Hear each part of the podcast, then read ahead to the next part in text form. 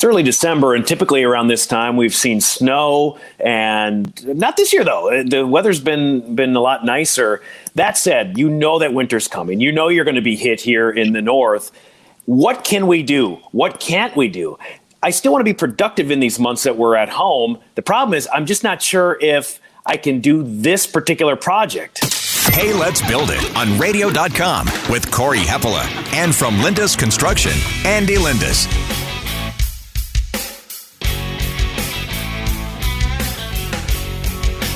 I'm a very insecure man. I don't like to start projects and then not finish them, or or even more specifically, I don't want to start a project not knowing if I can finish it and do it right. So then I'm like, oh, maybe I just don't want to do it. I put these things off. Now, the one project in particular that I've been putting off and I haven't done, and now I'm getting to the point maybe I should do it, is painting our front door. We've talked about it numerous times here on, on the show. It is yellow. I love our front door. I painted it about four or five years ago. It was something I was going to do this summer. And in fact, when I was trimming trees, I broke my wrist. I never got to it. So now we're getting to the point where it's December. It's been nicer than normal out. Is that mm-hmm. something I can do? We bring in Andy here. So, Andy, I want to separate this conversation. One, can you answer about the painting of the door? Can I do that? But then also, two, I, I want to break this conversation down into the top two home improvement projects that we can do in the winter, and then give me a couple that we can't do. So let's start with let's start with two that we can do. Well, you know, we get this question all the time. Are you guys going to be able to do that this winter? Are you guys going to be able to do this winter? And most everything we can install if there's a but there's steps that we would have to take and it might be extra costs. And, and sometimes it's not it's not the best circumstances to get it installed then so we only do it in extenuating circumstances. But one i get asked all the time is windows. Windows is something that we can install year round no matter what. But people are always wor- worried that their houses are going to be opened up it's going to be cold think about this. The average window after we remove your existing window the, by the time we put a new window in is under 30 minutes. So that opening is only open for half hour. And when we leave the job site every day everything is going to be buttoned up and you're going to be able to have a nice warm comfortable house that you can live in that night. Um, so that that's something that i know our crews outside of polar vortex years we're working outside doing windows, even in you know below zero weather sometimes. Mm-hmm. So that's one.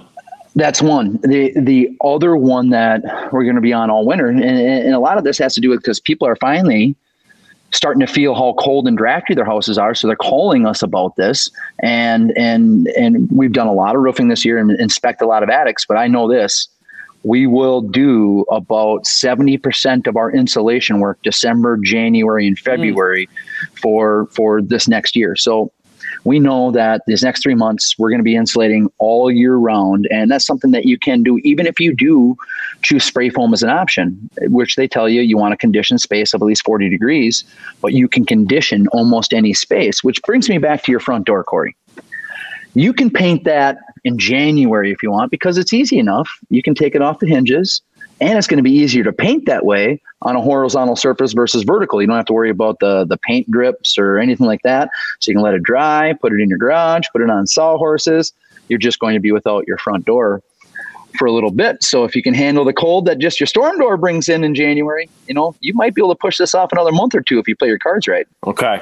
So uh, you can do it, but but really, I mean, that could be something that I say for the spring. And plus, you know, the other thing too with the winters, they're hard on on on paint and doors and outside too. And and so maybe it's something that look, it, you know, if it's going to get a touch up, maybe it's in the spring. Yeah, you know, uh, for me, typically painting, staining, anytime you're using um, silicone glues, just don't work well as the weather gets colder. So usually Halloween is the drop dead date for us. A good rule of thumb is if you can see that you're going to get a stretch of weather that's going to be in the low 40s to mid 40s, not just touching 40, but but it's going to be you know 40 degrees for a lot of the day. Then you can be okay and, and try to do painting. But for me, it's usually an October project. Once we get into November, we really slow down on that. All right, so let's focus in. We've done a couple of we've done a couple, a couple of home improvement projects that you can do even in the winter. Yep. How about two that you should not do? Maybe should stay away from this winter. Yeah, like like we were saying, like any type of painting, you, yep. you're going to want to stay away from all winter. But having said that, um, another one that that again extenuating circumstances put off to the side. Yes, there are reasons where you're going to want to do your roofing in the wintertime, asphalt roofing in particular. But remember, these, these shingles are very brittle. For us, when we do a winter install, Corey, think about this. Um, we live in the land of, of 10,000 lakes. Ice shacks are a thing we actually have portable pop-up insulated ice shacks. We'll put over the bundles of shingles. We'll run a heater in there for 24 hours and keep that heater going during the install to make sure that our nails are going to be going through the shingle properly and the glue actually has a better chance of adhering. Now the new shingles that are coming out they say that you can install them down to 10 degrees but still if you can stay away from a December, January, February, March install uh, on roofing, you're going to be much better off. I, I, know that this spring, I'll probably be called out to 10 to 20 jobs of that were been done by other contractors that are having shingles blow off because you know they tried to get it done. They they pushed too hard into the winter and the, the glues just did not adhere.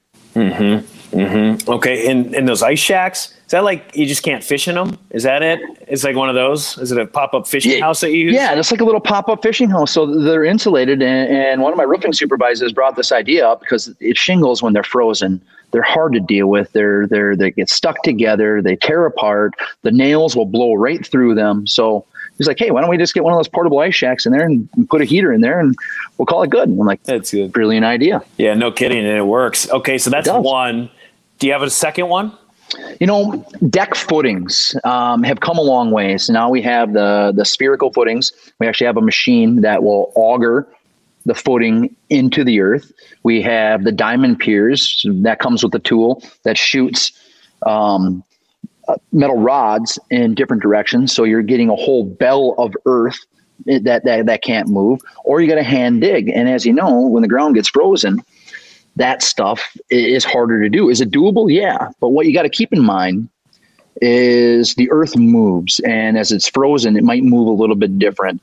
Uh, now, there are things that we can do and steps that you can take. But for us, it's one of those things that we're going to avoid doing once the ground is frozen. Once the ground's frozen, we really want to stop putting in those deck footings. That's why right now I have crews out planning ahead so we can install decks in January and February. We're out putting all of our footings in and we're just going from one project to the next, installing the footings and getting the decks prepped for a winter install. It's something that we prepare for every year. Yeah, so we've got we've talked about all the out, outdoor projects, things you can do, you can't do. But really, winter, you're meant to do things inside. And with it getting mm-hmm. colder here this winter, there is one thing that we need to prep. Hey, here's help. You got to prep your furnace. You know, you need the furnace this winter. But the other thing, Andy, that I don't get is I know I'm supposed to do something with it. I just don't know what. Yeah, you know, and it's an intimidating thing for a lot of people. One, no one wants to wreck their furnace. Your furnace goes down in January. I don't know if that's ever happened to you, but it's happened to me before. Mm. And and and now you're without heat. Luckily, I have some electric in-floor heat and uh, a couple of space heaters that we can get going on. Even one, I remember one house, the furnace went out and we had the oven on and everything. It was two days, and we were happy that we were able to keep it at 50 degrees. But it's some minimal maintenance can really affect the longevity of, of your furnace and, and the, the health of your overall house and can really protect you in the long run. And for me, that's why I hire it out every year. But if you're a do-it-yourselfer, there's some things that you can do to your furnace that that can really help.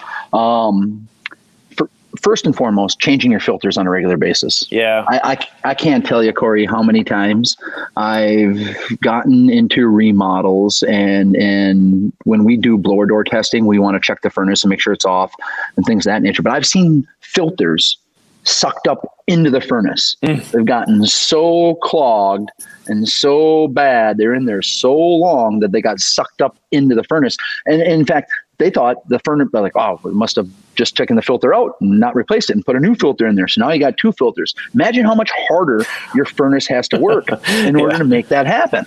So, you know, that alone can make a big difference. I thought I was just bad because I sometimes I keep a note in my phone too. Change it at the first of every month, and then all of a sudden it's December 10th or whatever. And I'm like, God, did I do that or not? And then I got to go and change it. And I realized I, I missed the date. I, but I do keep a reminder in my phone to do that the first of every month. Just go down there and change it. Yes, and and and for us, we have to have. I'm with you. If I don't have an actual schedule, I forget about that stuff. My other one is the the salt and the water softener. Yeah, for crying out loud, I run out of that stuff more than I more than I should. So, um, I be, becoming a habit is a good thing for sure. Yeah, we hire um, yep. the, just like you. We hire it out though. You know, like so they'll, yeah. they'll come they'll come and, and, and tune up the furnace or look at it a couple times a year. And they're they are always trying to upsell you. Well you could really do this you could really do that. But to me it's worth it. It's kind of a peace of mind thing to just know like hey i don't know what i'm doing. But still these are things that that you can do. So as you mentioned number one you got to make sure that that filter. But what, what else andy well, you know, you can clean the, uh, the the heat exchanger. I always bring a shop vac down into my furnace if I'm doing any maintenance on there. I'm just get any of the dust and dirt and anything else that's accumulated in the actual combustion chamber out. And sometimes uh, blower motor might need lubricating, but that's again, I'm I'm going to leave that stuff up the experts because I've just been around way too many horror stories, Corey. Like I've heard way too many people that have gone through either a carbon monoxide scare or have a relative that has even passed away from carbon monoxide. In my industry, when we're in this many houses, talking to this many people, we, we tend to hear those stories. And our, good friend uh, Denny Long, he he had that and was very close to not being with us today because of it. I mean, when if he wouldn't have gotten out of his house and recognized the signs and and and know knowing what he knows, he, he saw the signs. He was able to get out it could have been really scary. And it's it's odorless. It doesn't smell. That's why you know the maintenance on the furnace I think is best left up to the experts. Like again, you're talking maybe a couple hundred dollars a year to have that peace of mind. For me, that's worth it because outside of what we just talked about, yeah, that's easy. But the experts are going to come in, they're going to notice things, they're going to test things, and and not only they might save you the day in January of going a few days without a furnace, but they might save your life. Yeah, that's true. That's a great point. I know Shaletta too, who she's lost family members from carbon monoxide poisoning. To your point, like it's it's it's odorless. You can't really tell. Like there's just there's nothing. And, yeah. and, and the other thing too is is make sure you have one of those um, carbon monoxide detects detectors as well. Yeah, and and there's a reason why they they come with a built-in plug-in. A lot of them. It's because they want you to put them in an outlet and when, when they're in an outlet, they're going to be lower to the ground because that carbon monoxide is going to sink pretty fast. So that's where it's going to go first. That's why it's going to go off there first. So hopefully, before you start inhaling it, that that that carbon monoxide detector is letting you know. Hey, here's a pointer many people when they're when they're thinking about carbon monoxide poisoning they're thinking about their gas fireplace maybe their their furnace. Eh, that's the, those are the you know the furnace and anything that heats your house are the big big things that can cause that. Your water heater. But another place that i always suggest people to put a carbon monoxide detector is in their laundry room especially if they have a gas powered dryer those gas powered dryers can be just as big a culprit to carbon monoxide poisoning as any of the other appliances in your house. And, and in fact, one, it's used probably more than any of those other appliances in your house on a yearly basis. And if anything isn't maintained, nearly as much as they should be. It tends to be those dryer vents. And when things start not flowing the right way, combustion can become an issue. It just seems like a smart thing to do. We always put them by our furnace. A lot of times, they get left out of the laundry room where that gas powered dryer can really cause havoc. It seems like it's something that we bring up every year around this time, but mm-hmm. I think there's a reason for that because it is it's just incredibly important. It is. And no matter how much we talk about it, there's going to be news stories this year where a family just doesn't make it out because they don't have the proper things in place. That's why every year I'm, I'm probably going to be talking about this for the next month straight on, on the radio and, and in any type of media that we do. It's just something that for $15, really, yeah, it can, it can save your life. What are the symptoms? Aren't they like headaches and, and it's like you're kind of losing consciousness and, and even stomach ache too, I believe. Yeah, you can be like like uh, nauseous. Nauseous. You're getting getting vomiting, but headache is the big one. And here's what people don't understand. Usually, you're going to see somebody in your house go down first. And where they get into trouble is they, they, they go and try to help that person. That should be almost a sign. Like if you get a headache, it should be a light bulb. Get out and then ventilate that house as much as you can. And you're going to be much better off and a better chance of saving that other person if you get out, take care of yourself first, and then and start to ventilate that house and get fresh oxygen in there. Open up windows, break windows if you have to. Yeah. And if you think that's what's going on, there's there's really you know not a lot of time to be wasted at all. Yeah, heavy stuff, Andy, but important stuff. So I appreciate you. Thank you, man. I appreciate you.